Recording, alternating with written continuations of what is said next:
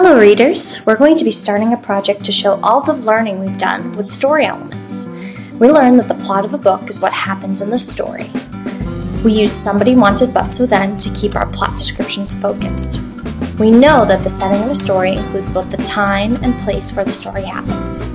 We also learned how to describe our characters in detail, including how they look, act, feel, and think. Now we're going to apply what we know about story elements to a book of your choice. You may pick any fiction book from the library as long as it has a plot and can be read within two weeks. We will be recording book shares in a class podcast that your families can listen to.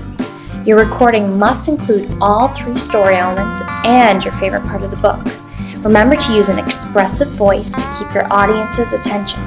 Here's an example of what a book share might sound like.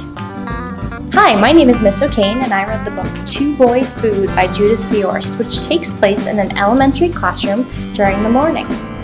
The main character in the story is a young boy who's wearing his lucky blue boots.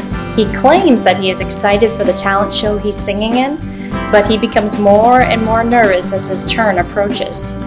The boy wants to do a good job singing his song, but two boys boo as he begins.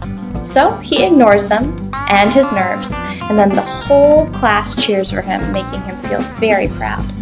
My favorite part of the story is when the boy finally gets up to perform after hiding under his shirt. I hope this gives you an idea of what your final product will sound like. You'll have the next day to choose a book.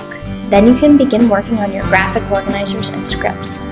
We will create your podcast recordings together as a class. I know your families will be so excited to subscribe to and listen to our class's Bookshare podcast.